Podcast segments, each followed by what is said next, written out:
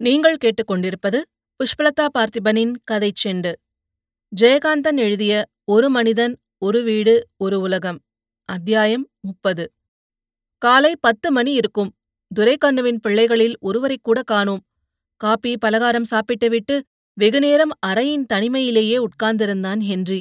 ஜன்னல் வழியாக தெருவை பார்த்தான். எதிர்வீட்டு சிறுமி கதவிடுக்கில் ஒளிந்து கொண்டு இவனை பார்ப்பது தெரிந்தது. ஷெல்ஃபில் வைத்திருந்த பையன்களின் பாடப்புத்தகங்களில் ஒன்றை எடுத்து புரட்டினான் ஹென்றி. அதில் தேசிங்கராஜன் கதைப்பாட்டு இருந்தது. அதை இழுத்துக்கூட்டி படிக்கையில் பாட்டும் கதையுமாக தேசிங்கராஜன் சரித்திரத்தை பப்பா சொல்கிற நாதம் காதில் கேட்டது. அவரும் கூட அப்படி ஒரு தாளத்தையும் மேளத்தையும் கற்பனை செய்து முழக்கிக் கொண்டுதான் சொல்லுவார். எங்கள் ஊரில் தேசிங்கராஜன் பாட்டை பாடிக்கொண்டு டமாரம் தட்டிக் கொண்டு வருவதை பார்க்க வேணுமே என்று சொல்லி கையில் கிடக்கிற டப்பாவிலோ அலுமினிய தட்டிலோ தாளம் போட்டுக்கொண்டு பப்பா பாடுவார். அவன் இப்போது அதை நிதானித்து பார்த்து சிரித்துக் கொண்டான். அந்த ராகம் கூட அவனுக்கு நினைவுக்கு வந்துவிட்டது. அண்ணாவாடா தம்பிவாடா மோவத்துக்காரனே தெய்வலோகத்து புரவி ஒன்னு டில்லியில் இருக்கிறதாம். எந்தன் தகப்பன் தேரணிராஜன் அங்கே இருக்கிறானாம்.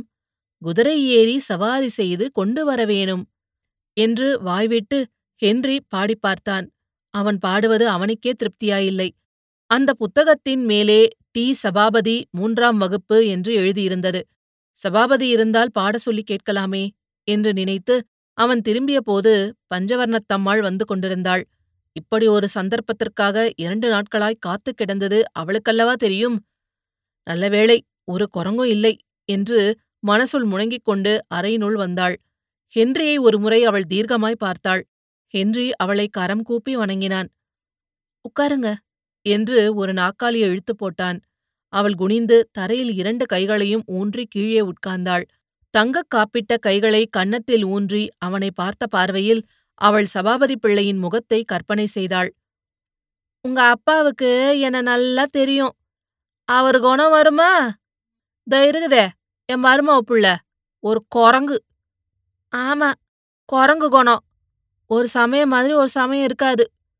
என்று அவள் ரொம்ப விஸ்தாரமாக தனது முறையீட்டை சொல்ல ஆரம்பித்தாள். கோட்டை கொத்தளம் தாண்டி வருகிறான். குழந்தை தேசிங்கு லகானை இழுத்து சிமிட்டா கொடுத்தான். ராஜா தேசிங்கு என்று வரிகளை ராகத்தோடு இணைத்து பாடுகின்ற முயற்சியில் மனதுக்குள் முனகிக் கொண்டு நின்றிருந்தான் ஹென்றி. நீ நாற்காலியிலேயே உக்காந்துக்கப்பா என்று பஞ்சவர்ணத்தம்மாள் ஹென்றியை உபசரித்தாள். ஹென்றிக்கும் அவளை பார்க்க சந்தோஷமாக இருந்தது.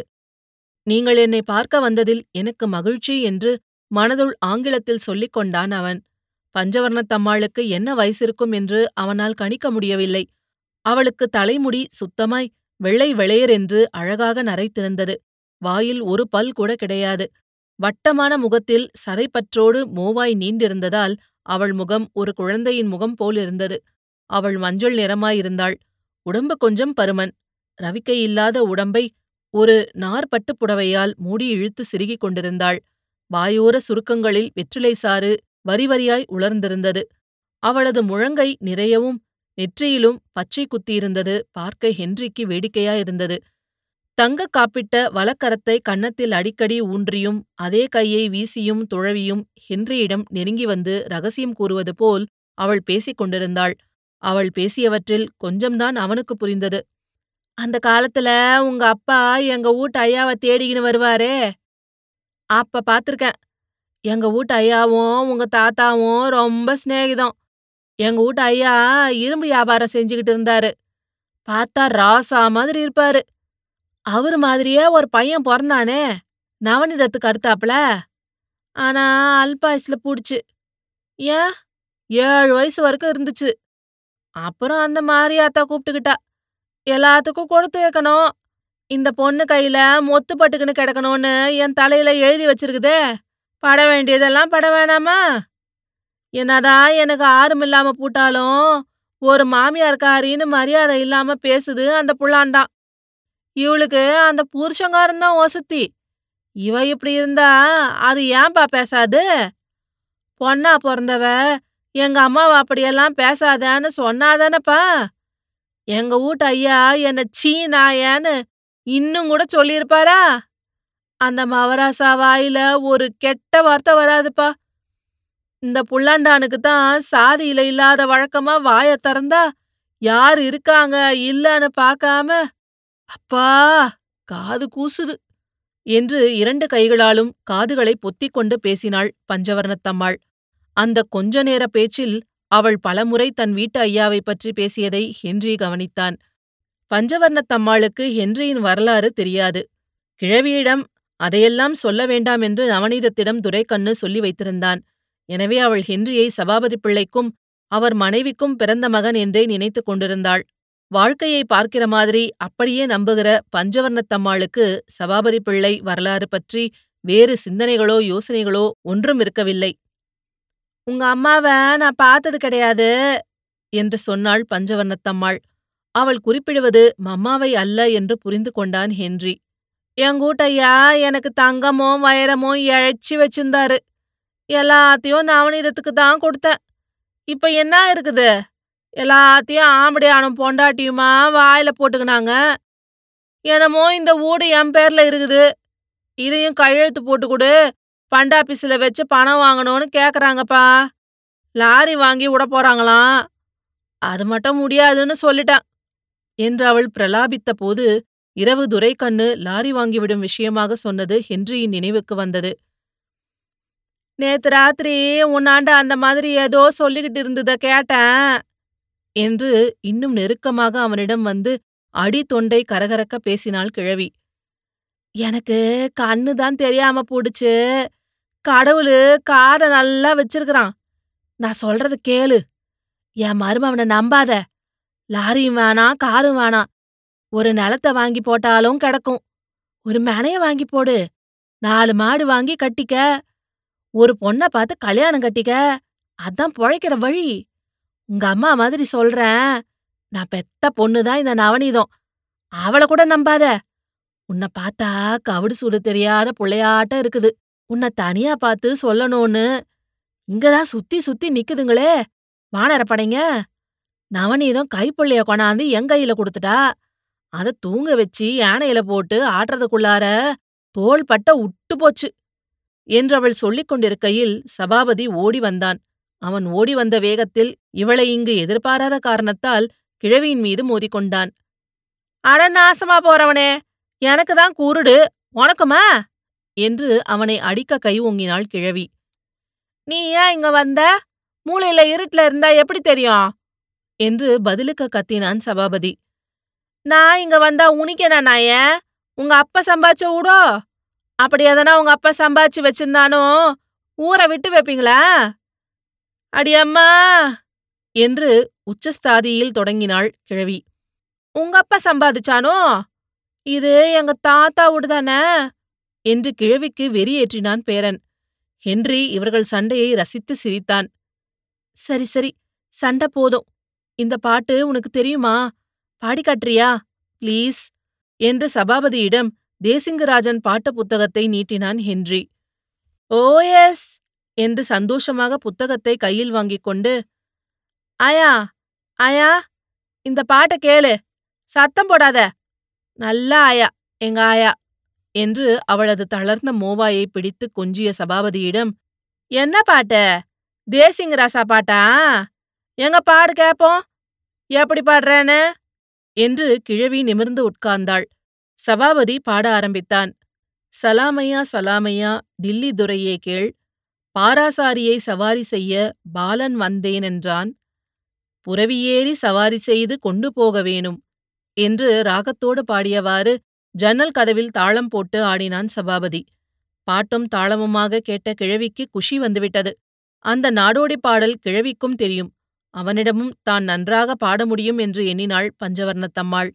சபாபதி புத்தகத்தில் பார்த்து பார்த்துத்தான் பாடினான்.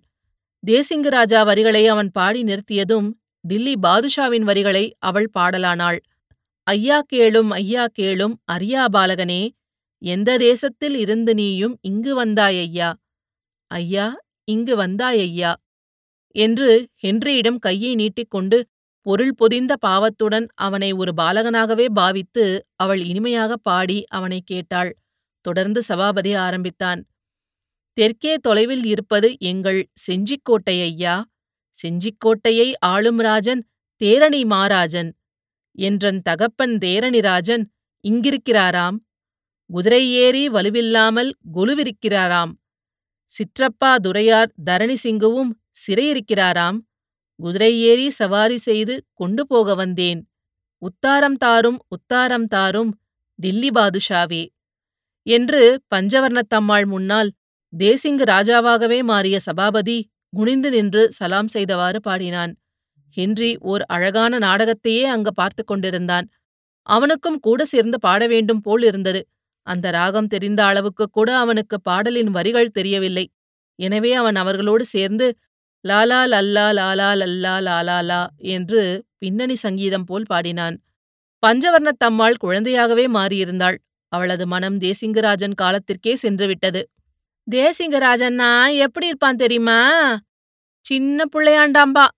அதெல்லாம் கடவுள் அவதாரம் மாதிரி முருகர் அவதாரம். டில்லி பாதுஷான்னா எப்படி? ஐம்பத்தாறு தேசத்துக்கும் அதிபதி. அவர்கிட்ட ஒரு அடங்காத குதிரை இருக்குது. ஐம்பத்தாறு ராஜாவும் எப்படிப்பட்ட ராஜாங்க? கப்பம் கட்டினா போருமா? ஒழுங்கா பரிபாலனம் பண்றாங்களான்னு பாத்துக்கிற அதிகாரம் யாருக்கு? டில்லி பாதுஷாவுக்கு. அது எப்படி தெரிஞ்சுக்கிறது? அதத தெரிஞ்சுக்கிறதுக்காக என்ன பண்ணாரு தெரியுமா? இந்த குதிரைய வந்து சவாரி பண்ணி அடக்குங்கன்னு எல்லா ஊர் ராஜாவுக்கும் ஓலை அனுப்பிச்சாரு. யாரு? டில்லி பாதுஷா. அதுக்குத்தான் போனாரு தேரணி மகாராஜா. கூட தம்பிக்காரனையும் இட்டுக்குனு. குதிரைய அடக்க முடியாம தோத்து போறாங்க ரெண்டு பேரும். அவங்கள சரமீக்கிறதுக்கு போறாரு தேசிங்க ராஜா. சின்ன புள்ளையாட்டமா இருக்கிறத பார்த்து சிரிக்கிறாங்க எல்லாரும். என்று தேசிங்கராஜன் கதையை சுவைப்பட கிழவி சொல்ல ஆரம்பித்தாள். சபாபதியும் ஹென்ரியும் தங்களுக்கு தெரிந்த கதையேயானாலும் அவள் சொல்லுகின்ற சுவையில் மயங்கி போயிருந்தார்கள் கூடத்துத் தூளியில் படுத்திருந்த குழந்தை உந்தி உந்தி தலையை கீழே தொங்கவிட்டுக் கொண்டு யாருமில்லாத தனிமையில் மிரண்டது போல் அம்மா அம்மா என்று கத்திற்று. அதை பார்த்த சபாபதி! அயா அயா பாப்பா கீழே விழுந்துச்சு! என்று கூப்பாடு போட்டான். பஞ்சவர்ணத்தம்மாள் பயந்து எழுந்தோடினாள். ஆனால் தலைகீழாக எல்லாவற்றையும் பார்த்து குழந்தை சிரித்துக் கொண்டிருந்தது. உனக்கு இதே தொழிலா போச்சு. யானையில போட்டதும் தலைய தொங்க போட்டுக்க வேண்டியது. அப்பனை ஆத்தாளையும் மிஞ்சிடும் இது என்று சொல்லிக் கொண்டே குழந்தையை இழுத்து ஒழுங்காக படுக்க வைத்து தூங்கு தூங்கு என்று சொல்லி ரோ ரோ என்று ராகமிசைத்து பின்னர் தாலாட்டு பாடினாள் கிழவி. மாலை நான்கு மணிக்கு தேவராஜன் வந்தான். அவன் வந்தபோது ஹென்றி கைக்குழந்தையோடு விளையாடிக் கொண்டிருந்தான். வீரசோழன் மட்டும் கூட இருந்தான். மற்ற பிள்ளைகளை காணும். தேவராஜன் குழந்தைகளுக்காக பிஸ்கெட்டும் மிட்டாயும் ஒரு பை நிறைய சாத்துக்குடியும் வாங்கி வந்திருந்தான். வீரசோழனிடம் அவற்றையெல்லாம் ஹென்றி கொடுத்தான். அவன் எடுத்துக்கொண்டு போய் நவநீதத்திடம் கொடுத்தான். மிட்டாய்களை ஆளுக்கொன்று எடுத்துக்கொண்டு மீதியை பிள்ளைகள் வந்தால் விநியோகிப்பதற்காக அப்படியே வைத்துக் கொண்டார்கள். ஹென்றி பஞ்சவர்ணத்தாமாளுக்காக இரண்டு சாத்துக்குடி பழங்களை எடுத்துக்கொண்டு அவளை கூடத்திலே போய் தேடினான். அவள் தோட்டத்திலிருந்து வந்து கொண்டிருந்தாள். அவளை எதிர்கொண்டு அவள் கையில் இரண்டு பழங்களையும் தந்தான் ஹென்றி. என்னப்பா இதெல்லாம்? என்று கிழவி மகிழ்ச்சியுடன் ஒரு மரியாதையாகச் சொன்னாள். அன்னிக்கு என் கூட வந்தாரே. அவர் ஊருக்கு போயிட்டு வந்திருக்காரு. அவர் வாங்கியந்தாரு என்று சொல்லிக் கொடுத்துவிட்டு அறைக்கு திரும்பினான் ஹென்றி. பஞ்சவர்ணத்தம்மாளுக்கு மிகவும் சந்தோஷமாக இருந்தது. தன் மருமகன் ஒரு நாளாவது இப்படி தனக்கு ஏதாவது கொண்டு வந்து கொடுத்ததுண்டா? என்று எண்ணி மனசிற்குள் துரைக்கண்ணுவை திட்டிக் கொண்டாள். தேவராஜன் ஹென்றிக்கு ஒரு மிட்டாய் கொடுத்தான். ஹென்றி தேவராஜனை உபசரித்தான். ப்ளீஸ் யூ டேக் ஒன் இரண்டு மூன்று மிட்டாய்களை வாயில் போட்டு உமிழ்ந்து எச்சிற் பசையோடு அவற்றை தரையிலும் உடம்பிலும் போட்டு தேய்த்துக் கொண்டிருந்தது குழந்தை. சிறிது நேரம் மிட்டாய் சுவைக்கிற சப்தத்தை தவிர அவர்களிடையே வேறு பேச்சில்லை. ஹென்றி தேவராஜனை அளப்பது போல் பார்த்தான். அவன் சந்தோஷமாய் இருக்கிறான் என்று புரிந்தது. இருந்தாலும் போய் வந்த சமாசாரங்களை அவனாகவே பேசட்டும் என்று சும்மா இருந்தான். ஆனாலும் ஹென்றி கேட்டான் ஹவஸ் யோ மிஸ்ஸஸ் தேவராஜன் அவள் நலமாய் இருக்கிறாள் என்பதை தெரிவித்துவிட்டு நான் போய் பார்த்ததுல அதுக்கு ரொம்ப சந்தோஷம். நானும் அந்த லெட்டர்ல அது எழுதியிருந்தத பத்தி ஒன்னும் கேட்கல ஊருக்கு வரியான்னு கேட்டேன். அக்கம்மாவுக்கு ரொம்ப சந்தோஷம்னு சொன்னேன். உங்கள பத்தி கூட சொன்னேன். ஒரு குழந்தை பிறந்தா எல்லாம் சரியா போடும்னு நீங்க சொன்னீங்களே அது ஞாபகம் வந்தது. உங்கள பத்தி பேசினேன். நான் வற்புறுத்தி இருந்தா இப்பவே கூட அது என் கூட வந்திருக்கும். அது தானே போன மாதிரி தானே வரட்டுமேன்னு எனக்கு தோணுச்சு. எப்ப வேணும்னாலும் நீ வரலான்னு சொன்னதோடு விட்டுட்டேன். அநேகமா அடுத்த வாரம் வரலாம் வரலன்னா வர சொல்லி நானே எழுதலான்னு நினைச்சுக்கிட்டேன். என்ன, நான் செய்தது சரிதானே? இத்துடன் ஜெயகாந்தன் எழுதிய ஒரு மனிதன் ஒரு வீடு ஒரு உலகம் அத்தியாயம் முப்பது முடிவடைகிறது. இது போன்ற பல சுவாரஸ்யமான கதைகளை கேட்க கதை செண்டு சேனல லைக் பண்ணுங்க, கமெண்ட் பண்ணுங்க, மறக்காம சப்ஸ்கிரைப் பண்ணாதவங்க சப்ஸ்கிரைப் பண்ணிடுங்க. நன்றி.